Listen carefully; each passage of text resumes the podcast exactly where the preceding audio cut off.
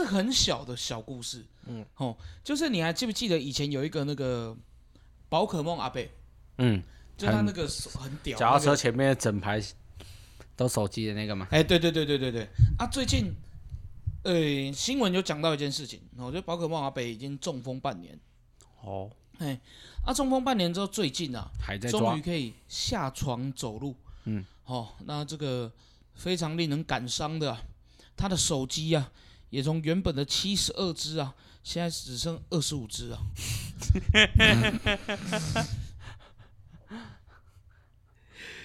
算是有在克制的啊，少了三分之一嘛。所以原本的中风是什么严重风之类的吗？不是啊，是玩到眼眼中风啊，因为中风有分很多种啊，眼中风是什么意就思？眼睛中风啊，中风不就整个人就没有没有。掐掉吗？呃，有的人是眼睛中风啊，就不一样，不是说每个人中风，呃，小中风，哎、那症状又不一样，有分的，对，要看他是当初中风什么症状，但是他如果是要卧病在床的中风的话，康复还可以再划二十五只手机，算是很厉害、欸，算是啊，对啊，算是没错啊。以如果以他一个阿伯的年纪来说的话，还这样划的话，所以可见我们要去研究宝可梦是不是有一个嗯医疗行为上面的医疗上的协助，可以来挽救这些可能中风的病人啊。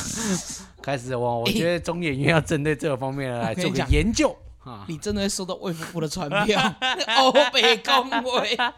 不过这，诶、你你不觉得人生中很多这种就是小故事，就是他没有对你的人生造成什么实质的改变，但你听到的时候，你就觉得突然就有一个心情闪过去，就哦哦这样子，你懂吗？就是他他不干我们的事，例如说但是一看到听到你某某艺人撞车，然后或者是没某某谁谁谁死掉啊，对，之类的新闻，对对对对哦，好哎像知道哦，对，啊，有些人是比较那种装熟一点，哈，怎么会？为什么？就干他屁事啊，对，看你们意思，干你就写个对呀，对，所以我们我们算是这种算是比较理智派的吧，我们就哦，大概我们只是要表达说，哦，我知道了。就一个谈资的概念呢、对，你要把它拿出来聊，哎、好像也没就没什么好聊，是人家的事情。但是有些人就会觉得好像就是是发生在你们家里面的事情一样。炉上烤皮啊，样对，讲来讲一下那个本周啊为大家推荐的新闻啊，这周的新闻选材啊，我自己在看的当下，我觉得很奇怪哦，因为其实我们节目上啊讲蛮多，就是关于这个男女话题呀、哦男女话题。那我们这一次啊，就是毕竟我们是一个平常就是一个寓教于乐，然后对于两性的平权推动不遗余力的我们呐、真的是不遗余力。那这个我觉得，我不知道他该说他是正面还是负面哦。因为正面来讲是什么呢？他很爱他老婆。那负面来讲呢？你是不是爱太多了？而且我们就等这个讲完之后，我们再来跟大家一起来讨论，哦看这件事情是走向应该要怎么走。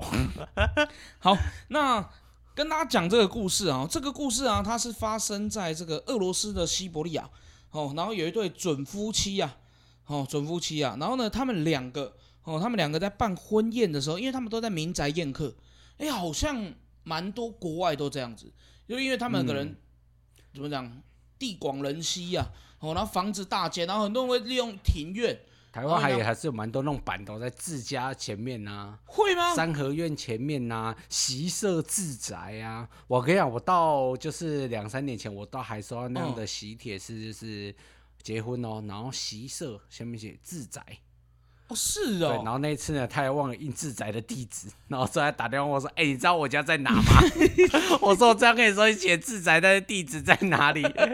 他说：“啊，你看信封面上面的寄件者的地址，那就是我家。”我说：“哇，好 OK，那这对夫妻啊，哈，他们在这个民宅宴客的时候啊，哦，他们就邀请这个双方亲友一起来见证他们的爱情嘛。可是就在当天，嗯，哦，因为这个老公啊，哦，老公他的名字叫多尔吉克，哦，多尔吉克不满老婆啊跟那个男宾客聊得太开心，哦，那行为表现太过于暧昧，哦，所以一个气愤之下，就在婚宴的几个小时后啊，跟老婆起了冲突。还对他拳打脚踢，哦，然后除了抓他的头发、殴打身体跟头部以外啊，还把人呐、推到马路上继续打，哦，推到马路上继续打，最后啊还把他推下附近的山谷，人就这样被活活的打死。哦，那因为现场啊还有很多目击的宾客啊，因为都感觉太害怕了，我心里就想，到底打的是当下那个气势是多磅礴，你知道吗？哦，然后呢，没有人敢上前阻止，哦，大家就打电话报警，但是啊也挽回不了什么。哦，等到警方到场的时候啊，这个老婆啊已经没有了呼吸心跳。哦，那老公呢也在当下哦就被警方逮捕。哦，那事后承认啊他的所作所为。这种不承认可以吗？现场不知道多少人看到，哦，然后但是啊，他就说，因为啊，老婆啊，先跟别的男人互动，哦，行为不够端庄检点，哦，在言行之中完全没有任何抱歉的意思，哦，也不悔改，哦，最后他被判了一个十八年的有期徒刑，哦，那为什么判到十八年？其实好像杀人。也不一定会判到这么高哦，那是因为他有前科啊哦，曾经因为什么呢？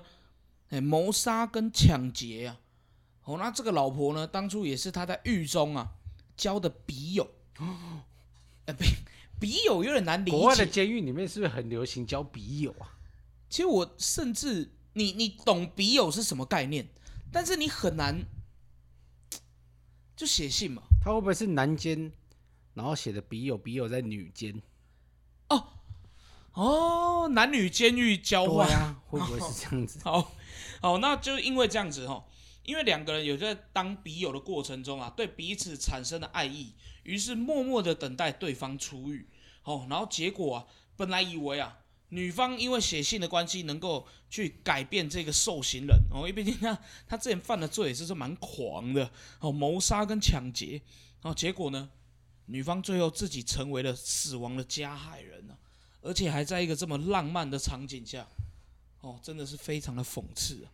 哎，我在看完这个新闻的时候，我就在想，就很多时候这些问题怎么会发生在这样的时间点？我的意思是，如果男的有这么严重的暴力倾向，他不会在这种时候才发现吧？为什么会选择走入婚姻呢？因为我我不太懂了，因为没有去思考过这件事情。对啊，为什么？他可能是有预谋的啊，要踏入这件婚姻里面，可能一切都是他的一个预谋嘛。因为他很这这件事情很奇怪。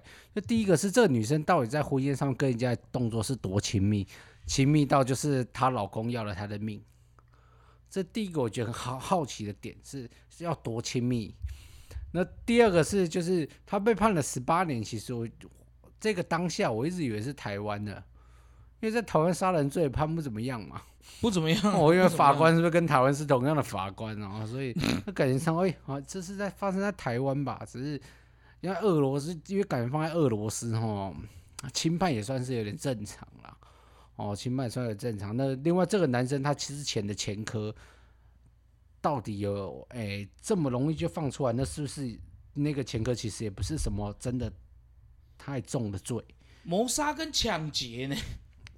对啊，因为你看他都是他不是一个老人呢，年轻人。对，但是他都用谋杀跟抢劫，然后竟然已经可以放出来在外面，代表是，对不对？就等于是那是这算是真的有遭谋杀吗？或是就是罪真的轻成这样子吗？就是他竟然可以在外面，然后要结婚的。会不会是重伤害，然后被定义的谋杀？然后如果照这样，他写到了一个老婆，那代表他文笔很好哎。他是唐伯虎是吗？哦，写到家老婆，对啊，写到有老婆哎，就是拜倒在他的诗词之下。哦，因为不会见面哦，这很严重，就是你要写到一个老婆。哎，不看大当公鸡仔，不看，你要是大文豪哎，才要帮我写到一个老婆哎。他如果帮我写这样子，他怎么会去作奸犯科，到被进去关呢？这两回事吧。一个人文笔很好，跟正常情况下这样子的人，他应该会有比较好一点发展啊。例如说，可能就变个散文家、小说家之类的。对，但是他竟然变成了一个就是抢劫犯，对，然后前科犯。对，这整件事情的走法很奇怪，就是总会有这么奇葩的人。我觉得最奇怪是旁边的那个宾客，不是为什么没办法阻止啊？你知道我想的是为什么会没办法阻止啊？但是哎，在台湾很多时候怕爆的时阵，没没有很多时候，你你用很多时候，我有点害很多怕。时候人在怕的时阵，哎，真的很多人，我觉得冷眼旁观的还是居多。你看你那时候郑杰那个事情来说好了，嗯，其实我那时候看影片里面，其实旁观的人还是很多啊。到后来才有争议的人跳出来啊。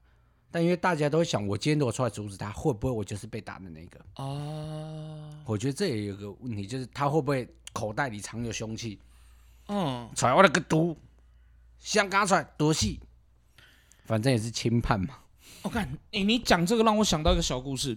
我以前读大学的时候，我曾经有一段时间在特例屋打工，然后呢，就有有一次啊，遇到窃贼啊，哦，他偷那种比较高单价的电动机械，哦，就是什么电钻那种，然后偷一把高单价的。当下我去拍他的肩膀，因为他是很急着要跑掉，然后我就拍他肩膀，然后把他拉回来，然后叫他把东西吐出来。啊，我只是一个打工仔，哦，我当年在打工的时候，我记得没错，薪资是一百零九，哦，我只是一个领一百零九块的打工仔，然后我去把他抓回来。我当下一开始还觉得自己还哎、是不是蛮正义的等等之类，就是当下只是一个怎么讲，就是一个责任心驱使吧。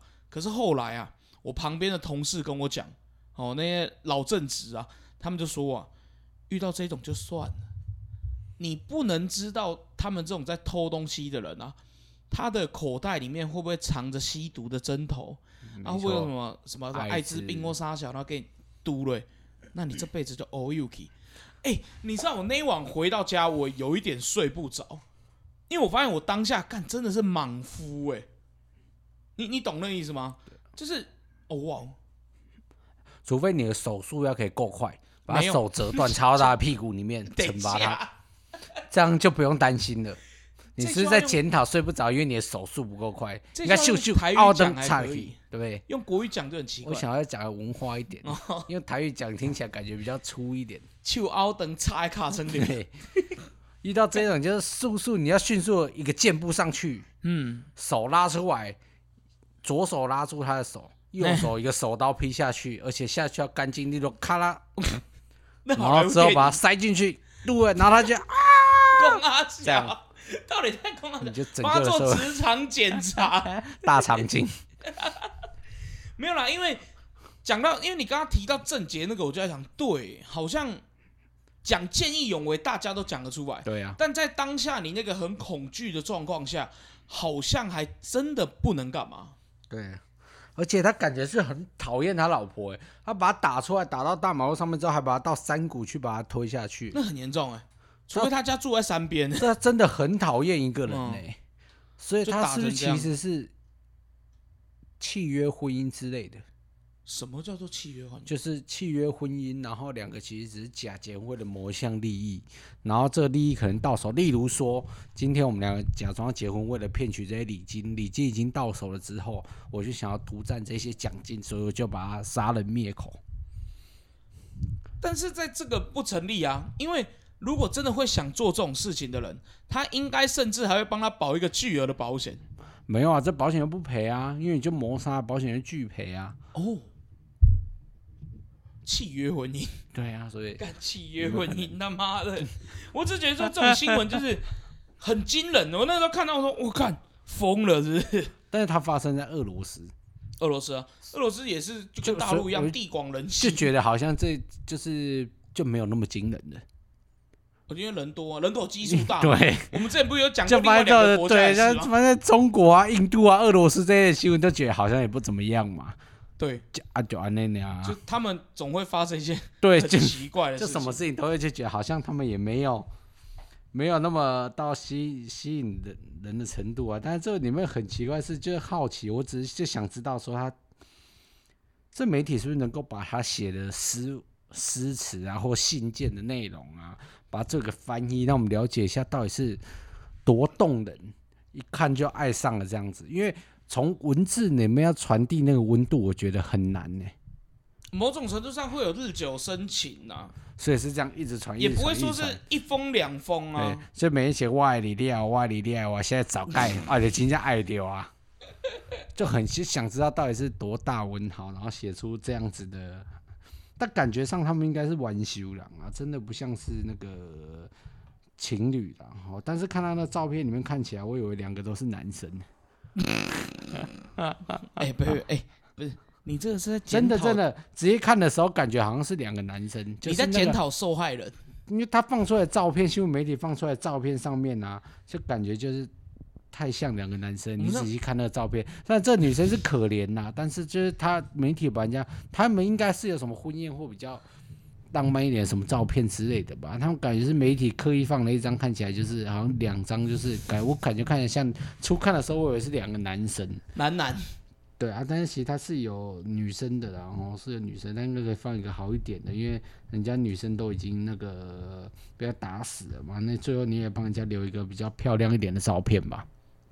是感觉上啊，就是媒体人还是有最后的温柔啊。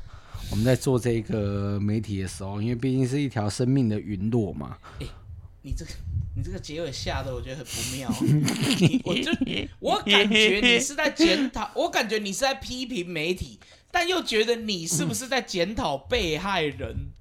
没有，我们对被害人这我们感到惋惜啊，我嘿嘿们感到相当的惋惜。哦所以 OK 我觉得大家就是小心恐怖情人呐、他可能是我觉得，因为我感觉这个男生应该刻意有在隐藏自己。因为不太可能，到底是多哦怎样的深仇，当然可以在上面，他觉得他跟他很亲密，除非他是跟那个男生突然在婚礼上面跟他修金吧。哦，应该说会有这么暴力的行为，这不可能是第一次。但既然都还会选择结婚，对，所以我觉得这应哦该是一直、一直一直堆叠上来的，应该不太可能是那种直接就是一第一次机会看到你跟他抱在一起，手不然碰到一起倒灯，抹上有扣里。因为有时候看好朋友来自己的终身大事的场合，你会比较热情跟他打招呼吧？对，感觉上应该要是这样子，所以就觉得诶，好像比较像是仇人哦，的那种感觉，还是他们，所以我才说会不会是有什么契约婚姻之类的，或者哦就是有一些金钱上的纠纷。例如说哦女生家里很有钱，对，类似这一种的，哦，类似这一种，但他还是拿不到钱啊，还是被抓去关啊。就忍不忍这口气忍不下，忍很久了啦。对，对啊，所以我们刚刚说地地大物博哈，这种嗯。什么人都有的地方哈。那今天的第二个新闻呢，就发生在我们刚刚提到的、啊、印度啊，哎，印度这我觉得它真的就是一个电影，嗯，它这绝对是电影，我都一度在怀着，因为台湾媒体他妈太会看好懒的，我会觉得这种新闻出来，感觉就失去翻，就是脑补人家国外发生的事情。但越看越觉得不可思议啊！哦，这印度呢，这个男生很帅欸，拿着狗回啊，他他已经逃亡了三十年。嗯，哦，那他在三十年前呢，他呢有窃盗哦前科啦哈，那他呢还有一次跟朋友抢劫了一个骑脚踏车的人，然后还不慎然后不小心呐、拿刀啊把他给杀了，哎，太不小心了吧！也真真的真的很不小心。不小心，就把他杀了。然后他跟朋友呢，他朋友跑比较慢被抓了，他跑走了，开始逃亡的生涯。那他逃呢，他也没有逃很远哦，他逃到离他家大概是台北到台中的距离啊。哦，大概逃到那边了，一百八十公里差不多吧，哦，一百八十公里差差不多台中的距离哈。到那边去呢，离家之后呢，他就去那边呢，想要先到庙里面避避风头。诶，他还想说要宵夜账了，跑去躲在庙里面。所以印度人对宗教上面的迷信来说，他可能觉得神会原谅他吧。嗯，好，所以他想要避避风头，然后到那边去呢，厉害了。他去那边的寺庙避风头之外呢，还当地认识了一个女生，跟他结婚，诶，还生了小孩哦。但是他本身杀人之前那个当下他是有家庭的哦。OK，他逃亡了，然后结婚了。结婚了之后呢，他去找一份工作，去当了塞头拉库诶，然后后来还做了录影带出租店。他好创业啊，对，他通缉犯来创业啊。OK，继续继续。说那工商登记不知道用什么登记的。然后呢，在二零零七年开始啊，他竟然呢开始演起了电影，当个演员 哦，actor。他演过什么呢？他演过电影里面演过村长，演过流氓，他还演过警察。通哇缉犯演靠！警察，通缉犯演警察。因为重点是他其中一部电影在 YouTube 上面的点阅率还超过了七百六十万，哎，他算有名呢，算有名哦。真的算有名，名，至少有 B 咖的等级哎，哦，至少有 B 咖的等级。哦，那在二零二零年的时候啊，在印度警方啊，突然不知道为什么成立一个侦查小组啊，在调查这些啊、组织犯罪的东西啊，就大他的案件突然被重启了调查，然后呢，他也被列为什么呢？头号通缉犯，嗯，要抓他。警察突然反过来调查他案件了，要抓他。头号通缉犯对，要定到头号，对所以这个是有头号通缉犯公布给大家可能是。因为他跑比较久吧，怕他过那哦个追溯期，会不会是这样？然后呢，哎、悬赏重金悬赏重金是？两万五千卢比，听起来不太妙。台币九千，好，头号通缉犯，对我我确定一下，头号通缉犯，对，两万五千卢比，两万五千卢比。下重本哦，下重本要抓了，好认真的哈。所以呢，之后呢，哎，他还是被抓到了。但是呢，他不是有人去检举的哦，他是因为呢，他在某一次啊参加活动里面呢，他用了他自己的本名，然后呢，他还没发现人家通缉他，他用了本名去申请了一支电话，电话号码。哦，所以呢，就直接被抓到了，哦，就直接被抓了。那这件事情呢，才被媒体给爆了出来，结束了他逃亡三十年的生涯，浪迹天涯三十年，他成为了一个爸爸，成为一个老公，成为了一个卡车司机，哎，来，这个录影带店的老板，板、创业家，还当了一个演员，演了二十几部电影，厉害了，厉害了，我的通缉犯，我靠！厉害了我的通缉犯！干，这很惊人嘞，他通缉到这样子，因为你，哎呀，我哎我应该要提个，其实我你，因为我有个亲戚就是逃过法律追诉期的嘛，是是是是，哦，他是很低调的，在他逃亡时间在逃的哎，那没想到呢，他现在逃的如此之高调啊，对啊，而且还是意外有在二零二零年的时候意外的重启调查，去找到这件事情哎、我好奇他们通，他就是他们的那个期限不知道多久哈，就是那种哦你说追溯通缉期哦对啊，因为他要逃了哦三十年嘞、其实很猛哎、哦，哦，如果像我们是三十几年嘛，等于他如果是跟我们差不多，大概他就也就再差几年而已。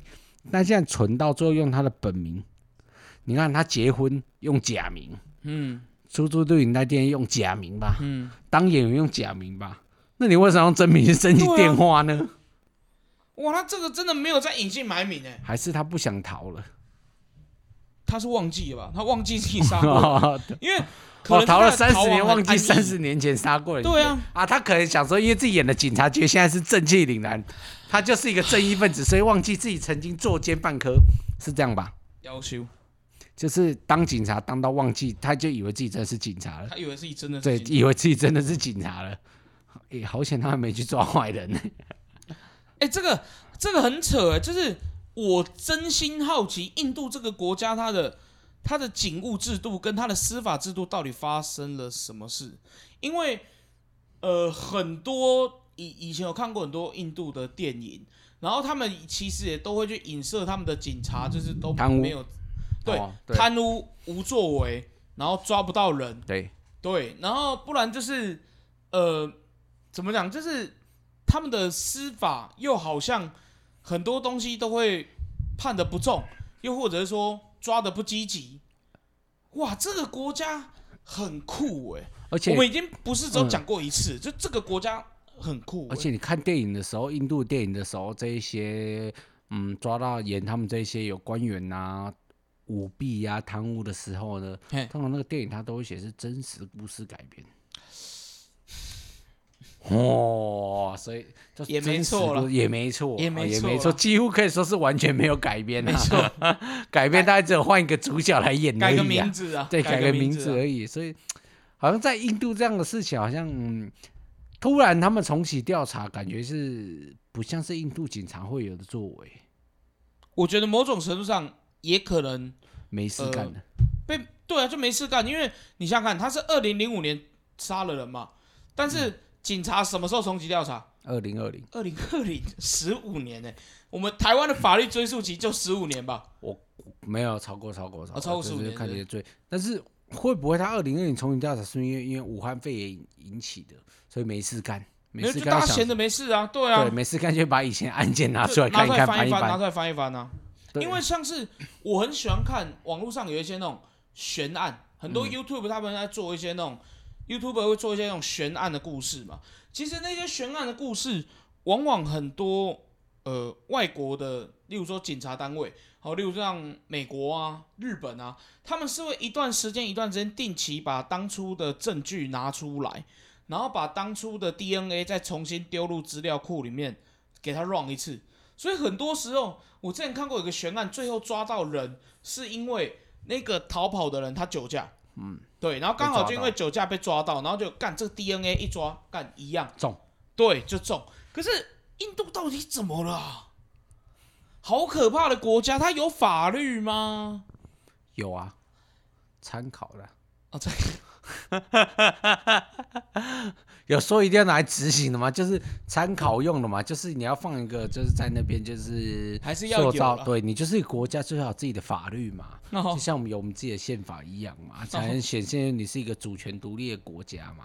所以印度也是这样子，只是它是拿来参考而已啊。虽然很多时候我觉得台湾的法律也都是拿来参考而已，因为我们一天到晚一些很荒谬的判决出现哦，但是印度竟然可以就因为这样抓到，只是我很好奇，就是这一种罪逃了这么多年，一定要头号通缉犯。那平常我看到那些更严重的那些，到底是是怎么样？还是只是单纯是因为他逃了很久？就是要怎样认定他该不该列在头号通缉犯？哦哦，就通缉犯和通缉犯，但为什么他会被列在头号？他有杀人啊，他有杀人啊，对啊，但我相信杀人应该不止他、啊。哦，对，但他竟然列在头号通缉犯，换个角度讲，他的悬赏金才九千块台币，是不是？这对他们来说算是很多啊。他头号可能六千多个，哦，对他有六千多个头号通缉犯就。头号通缉犯出来一一一串，然后 A 四只要印掉两包，这种道理就很像是你去那种那种怎么那种直销公司啊，然后大喊叫你们经理给我出来，八百多两台游览车是吧？对，保险公司啊，直销啊，叫叫你们经理给我出来，出来，对。叫你们主任给我出来，对，八百多个，干。不是。你是在拖错人家，你要讲到这个，你讲到这个印度这个阿贝，就这个，你看又开卡车，哦，嗯。又开又创业开录影带店，对，又另组家庭，嗯。好、甚至还出席活动，嗯，好、然后去拍电影，哦，七百多万点阅，好，你看像这种就是很高调的通缉犯，我跟你分享一个很低调的通缉犯，嗯哦，这个通缉犯呢，哎，大陆的 又来了。这三个国家到底在干嘛？这这三个国家好不好？大陆啊，前阵子啊，好、有一个那个，诶、江苏的男生，哦，他现年啊是五十二岁，哦，一个李先生啊，哦，他在一九九零年的晚上啊，哦，跟朋友喝酒聚会，结果啊，跟另外一群人发生了激烈的冲突，哦，发生了激烈冲突之后呢，双方扭打成一团，哦，他在趁乱中啊，抽身逃离现场。哦，因为打得很严重了，哦，打得很严重了，哦，然后呢，他从那一天开始啊，他每天晚上的睡梦中啊，好像都会听到警笛声，哦，感到大事不妙的他啊，立刻收拾行李，开始了他三十年的这个，哎，逃亡生涯三十二年呢、哦哦，三十二年的逃亡生涯，哦，然后这三十二年来啊，哦，这个李先生啊，他不敢住旅馆，不敢交朋友，更不敢跟家人联络。就很低调，他这个真的是隐姓埋名啊，连听到警笛的声音，在路边看到警察走来走去啊，都会吓到魂飞魄胆。哦，然后呢，他据说啊，他据他自己的讲法，这几年啊，他一个安稳的觉都没有睡过，而且他不敢去找正职的工作。为什么？因为正职工作你要身身份份证嘛，要登记身份。那大陆其实对于身份的管制还蛮严格的、嗯哦，因为他身份证可以做很多事哦。然后呢，他只能去工地打零工，做现领的哦，做现领的哦。于是啊，到了这个二零二零年哦，逃亡了三十年后哦，刚刚讲错，不是三十二年，三十年哦，逃亡了三十年后啊，他受不了这种生活了，太痛苦了，他决定去自首。哦，那在三十年的昼夜啊，他想过无数次、无数次自己被上铐的画面，哦，所以他会害怕嘛，因此畏罪潜逃嘛。他说啊，当他坐上警车的那一刻，心情感受到一个无比的平静。哦，他面对自己，哦，在这个时候，我是想给他一个掌声啊，哦，算算勇敢的、哦，结果啊，警察啊把他载到警局的时候啊，哦，他就觉得说哇，我终于不用再亡命天涯了。哦，警察就跟他说啊，警察就调查，哦，把他的资料 key 进电脑里面，哦，就抬头跟他说，诶，李先生，不好意思，你的那个案件没有登记在案哦。他逃了三十年，他没有罪啊，他没有，他没有任何的罪行，等于是两团人打完之后拍拍屁股就走了。但在这三十年啊，他第一件最想做的事就是看自己的家人，结果他的父母早就已经过世了。哦，他失去了三十年的人生。你换个角度讲，印度的阿贝哦，一个字赚。他还得到了家人，新的家人，还得到老婆、小孩，事业还得到群众的那个对，没错，他全得到了哎。干，到底在跟他讲为什么？为什么这么多？你看一样逃，一样，逃了三十年。你哎看这阿北，哎，你看换个角度想，他开创了自己新的人生呢。我靠，没有错，算没有错了。看，超靠腰的，到底在跟他讲？这这两个人都很值得，可以写一部，就是拍一部传记电影。只是它是两个不同、截然不同的结局。但你刚刚形容到那那刀人那样逃，你讲的我都感觉你就是那个通缉犯，你知道吗？血与泪，感，同身受。也对，感同身受。哎你知道讲到这个绕跑的事情呢、我想到一个发生在我自己身上的小故事。嗯，就是我记得以前很小，那个时候好像刚考到机车我就确认一，下，你现在讲的这个绕跑故事，你本身现在有通缉犯的资格，没有通缉的资格，啊？没有，是不是但？即将取得，很害怕。哦就是啊，我以前刚考到驾照的时候，然后骑摩托车，哦，骑摩托车，嗯然后你骑摩托车，你要以台湾的路况，为什么要考直线七秒？就是有钻车缝的需求嘛，哦，有这个大家都懂啦。哦，然后呢，有一次啊，在钻车缝的过程中啊，哦，我不小心撞到前面一台车的后照镜，嗯哎，他后照镜是被被我撞到反折那一种，当下我没有停车跟他道歉，嗯我加速逃逸，当下很害怕，你知道吗？我就干就冲了就跑掉，然后往前冲，然后最后躲到一条巷子里面，然后瑟瑟发抖，看怎么办？怎么办？我要被抓去，我要被抓去关。那时候应该行车记录器还没有那么没有没有那个时代没有我现在的话根本跑不掉，一定抓得到你。干真的跑不掉。可是那个时候就你要庆幸，会很害怕啊，就是我好卑劣，你真的好罪恶哦，真的小很糟糕故事啊。这算小奸小恶吧？哎，那是你遇到一个好的车主哎。哦，如果那车上那是我的话，我跟你讲，哦，看你准备浪迹天涯了，我立马抓出来编。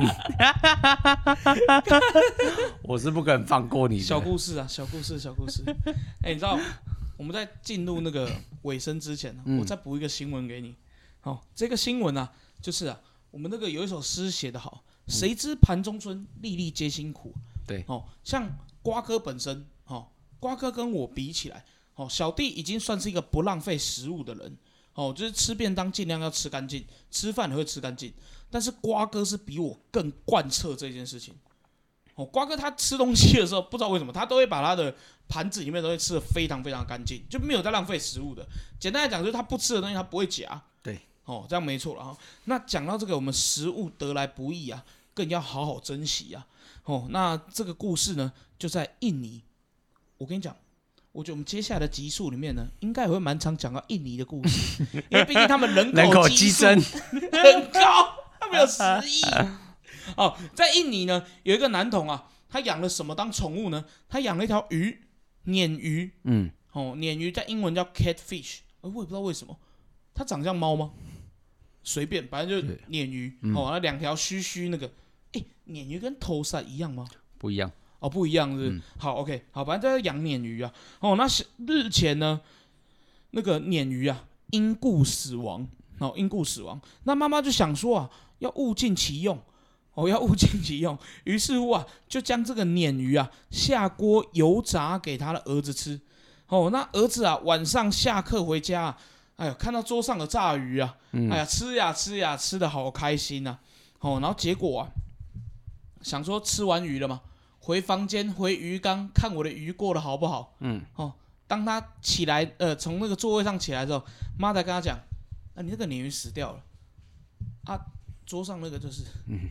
哦，然后当下这个小朋友他嚎啕大哭啊，哦，想不到啊，这个鲶鱼已经死亡，哦，那妈妈那个就马上激动大哭了起来，哦，那妈妈就说啊，其实鱼啊，其实鱼啊，这个哦没有，是他先跟他先跟他儿子讲啊，就啊你的鱼死掉，儿子还在吃嘛，嗯，哦，然后你的鱼死掉，然后小朋友就哭啊，然后哭得很开心，然后呃不 哭得很开心，哭得很难过，哦，哭得很难过。好，那这个时候呢，他儿子就说啊，那个鱼在哪里？鱼死掉，鱼在哪里？然后妈妈说，其实鱼我还没有埋起来，嘿啊，桌上那条就是，哦，那个小朋友啊，哭得更大声了。哦，然后我看到这个故事啊，我就想到另外一个，也是发生在我身边的故事，就是我一个原住民朋友，哎，我们要歧视人家，但我就想说原住民朋友，哦，那他以前呢、不知道去是跟风吗，还是什么，随便都好，反正呢、他就跟人家养红龙，嗯，啊，红龙很贵嘛，我也不知道去哪里生红龙，他就养红龙，然后养了红龙之后，在家里面做景观鱼啊，啊，有人就觉得蛮漂亮的，然后有人说那个叫风水缸，哦，然后结果啊，他阿嬷哦嫌说养那个鱼啊浪费水，哦，看那个那么大一只，哦，就把它红烧了。哦，然后，因为这个故事啊会出现，是因为前几年在新闻上真的有这样的东西，而且是有那张照片。对，然后我们大家就一群好朋友茶余饭后在聊，我们在那边笑，然后就有他就说啊，他年轻的时候真的发生过这个事情，他阿嬷真的把他的鱼拿来煮，不知道味道是怎么样、欸，因为那鱼应该蛮大只的，我我觉得红龙应该很难吃，但是鲶鱼应该蛮好吃。鲶鱼应该是好吃的，对啊，因为东南亚那边也很会吃鲶鱼这种。哦对，鲶鱼也算是死的，死的有价值啊，就是它没有被浪费掉啊，它到它死的时候都在发挥它生命残余的价值。所以这个妈妈没有错，那小孩嚎啕大哭、伤心感也没有错。没有错。哦，啊，这件事情没有人是错的。啊？错在这条鱼它不该那么早死，只能怪鱼了，不然怪谁？哎怪妈妈、怪小孩都不对啊。这很可怕哎、就是我我不敢想象，如果今天我养鱼，我被当妈妈是她在鱼死掉之后来料理它的哦死掉才对啊，所以我觉得这还好，她不是活的时候抓起来趁新鲜处理掉啊，这种情况不一样，她死了之后。他才去把它处理掉，才去把它处理掉啊！这不是把观赏鱼抓起来，他不会把宠物鱼抓起来吃掉，他宠物鱼已经死掉，自然死亡之后，他才把它吃掉的，算是没有浪费。你怎么知道自然死亡？除非这些妈妈是因为新闻没有写说妈妈是把它抓起来活鱼把它抓起来、哦，对啊，对啊，所以就是鱼是死亡状态之下。可，是我在新闻上看到一个很可怕的点，嗯，就是他讲说那条鱼是因故死亡，嗯，啊，鱼有什么好因故事？有啊，它鱼可能忧郁症不想活，去撞墙啊、撞缸啊，你有没有想过妈妈可能把氧气瓶关掉？那可能是不小心要就是要插那个充那个吸尘器的时候哎拔起来，把 先拔起来对，先拔起来嘛。对啊，那谁知道鱼就是竟然它还不会上来呼吸，那也那么笨哦，对不对？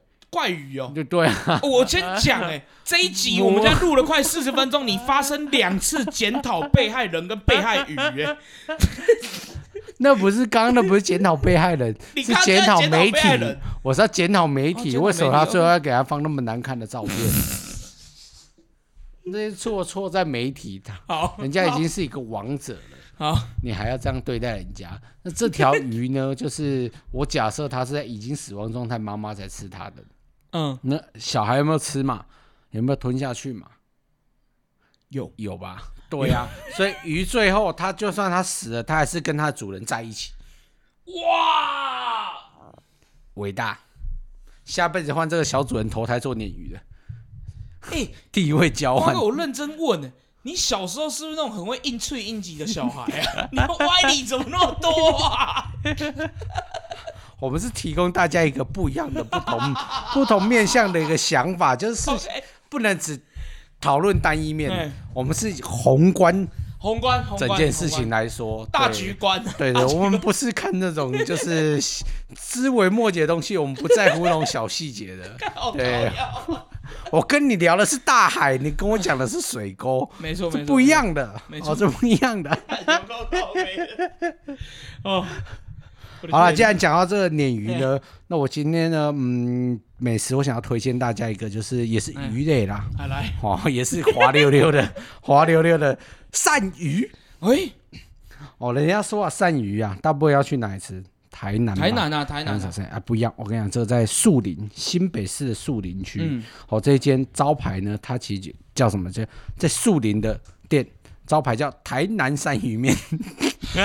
好好好，哦，那这一间鳝鱼面呢，我觉得它炒的是很好，因为，诶、台南的鳝鱼面我比较觉得我有点吃不习惯，因为它们很甜，对啊，很甜。那在但北部是没有那么甜呐，哈，北部是没有那么甜。那这一间的那个台南鳝鱼面呢，嗯，我觉得是好吃在呢，它的面呢炒的不会糊，因为有的面炒那种那汤汤水水，有没有加成大堆，然后大火都滚落来，我还鬼迷狗狗啊。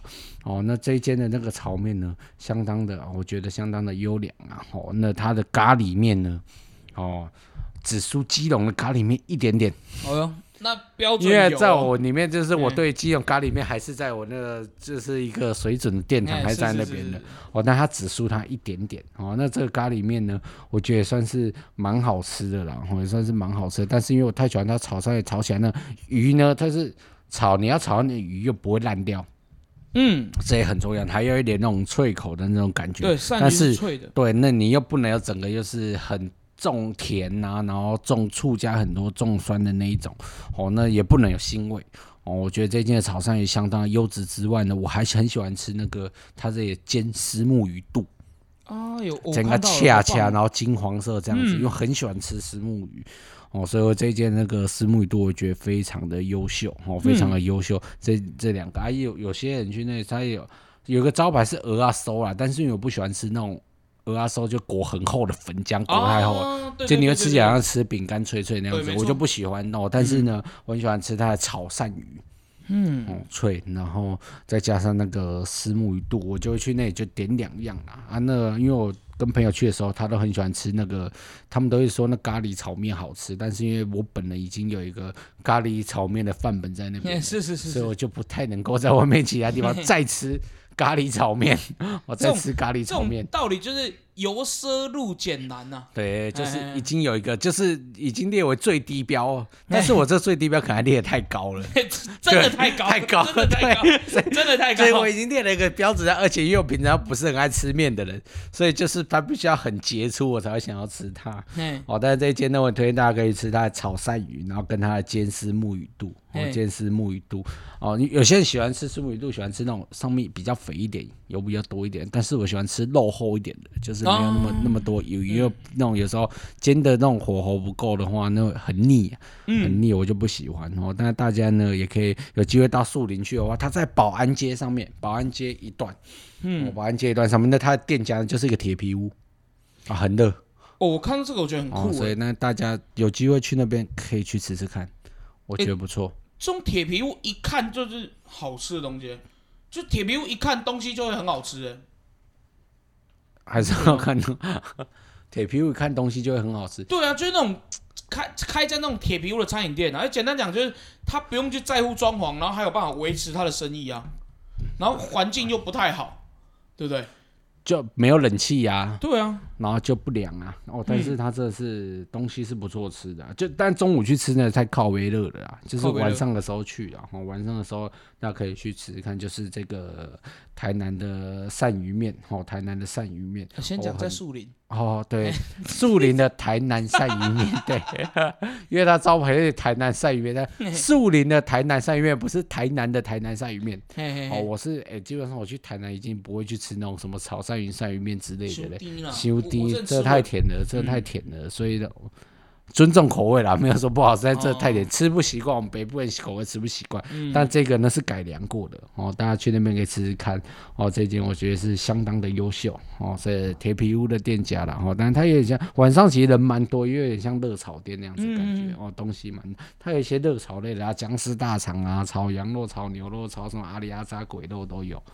鬼肉 就举例啦，阿里阿扎的肉之类都有哈，所以大家有机会到树林呢，可以去吃吃看。哦。那这鱼呢，嗯，也都死亡过后哦，才料理的，才料理的，啊，应该是啊，哈，基本上应该是啊，哈，所以大家有机会去呢，推荐给大家，哦，在树林保安街，好的台南鳝鱼面，哎、可是你讲到这间，我我想要补一件事情问你，哎，就是说、我们一直以来我们推荐的美食啊，都希望说是可以，哎、让人家到这里的时候，或者是甚至是哎愿意为了这间店安排一套行程去这个地方，嗯，但我现在要跟你讨论不是这间店，是树林有什么好玩的树林有什么好玩的东西呢？厉害了。啊？来，树林呢，你可以去那里玩呢哎？你可以去树林有那个脚踏车可以骑在湿地的地方。哦、树林有一些鹿角溪人工湿地呀、然后树林呢，你也可以骑脚踏车去。它有一个那个目前应该是全台湾第一个吧，就是嗯模型飞机起飞场。就是那个模型飞机，就是不是一般那种普林那在玩那种，就看它真的是一个缩小版的，可能就是空中巴士的飞机，然后在那个跑道上起飞。你有看到一个就大概宽大概是一个人的臂展，对类似那样子那么大的，然后是一哦个就是那种职业玩家在玩的对职业玩家在玩的一个专用的一个机场在那边，然后给他们去哦，树林有这种东西、嗯，对，就新开的，然后在那边你就可以去玩。那就嗯，但是因为纯树林这个区块呢，其实玩的东西真的很少。嗯，哦，但是呢，有一个区块在三峡北大特区那边呢，其实有一大部分很多人三峡北大特区，其实它有一大半都是属于树林区。嗯，好、所以到那边去呢，相对还好玩一点。好，好，至少一些人气的地方。那树林，我觉得算是少部分比莺歌还要无聊的地方。哦，英哥至少玩的东西还没赢过树林，对，就是没什么特色。那三家说是百年车站，但是也被搞得很不百年。嗯哦，但是吃的东西其实蛮多，蛮多小吃类的东西的啦。嗯，那玩的东西真的不多，哦，真的不多。树林真的玩的不多，那有些人去爬爬山呐、哦，去湿地骑脚踏车啊，大概就这些吧。那实际玩的不多啦，但是就你就是这间店什么时候会吃呢，就是你不小心开车经过树林的时候，你就可以吃一下，然后就可以离开了，哦就是不需要花时间在树林做停留的。了解了对，解。除非你去那办事情之那类的。单价很便宜耶，它店里面不贵很多那种热潮的东西，就你没办法想象这种地方在台北就不贵，因为它在树林新北啦，它在树林啊，对，就偏乡哎。对，所以就不贵哦，真的不贵，这些东西真的不贵啦。有机嗯会去呢，大家可以去试试看哦，是 OK 推荐给大家的。好了，那本集节目差不多就到这边，感谢大家收听《真的很突然》，我是林阿胖，我是瓜哥，拜拜。再会。